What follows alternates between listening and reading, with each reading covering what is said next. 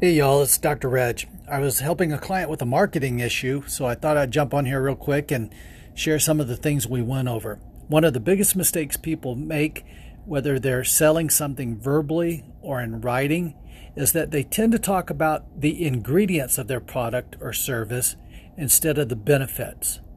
And this is really no good for you. It's really no good for the person you're trying to sell your product or service to.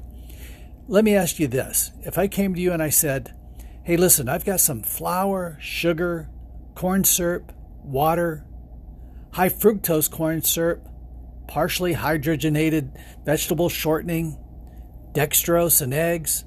I've got some mono and diglycerides and good old polysorbate 60 and sorbic acid and cellulose gum and corn dextrin. And let's don't forget, I've got some soy protein isolate and some sodium stearoyl lactylate.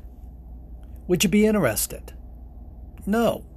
But if I came to you and I said, hey, I've got this golden, spongy, sweet cake with some really awesome icing in the middle of it, it tastes really good, I might get your attention a little bit better. Well, all of those ingredients are what makes a Twinkie. So ask yourself which one of those descriptions is going to make you want a Twinkie more or less.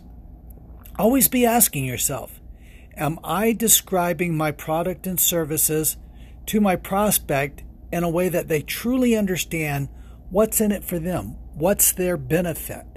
And if not, you need to change your wording. Don't use industry lingo. Talk to them as an everyday person. Anyway, this sounds very simple, but it's extremely important.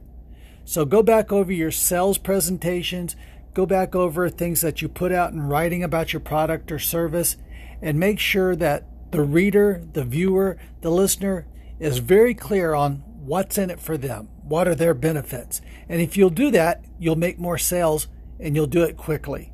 Anyway, hope that helps. Take care. God bless.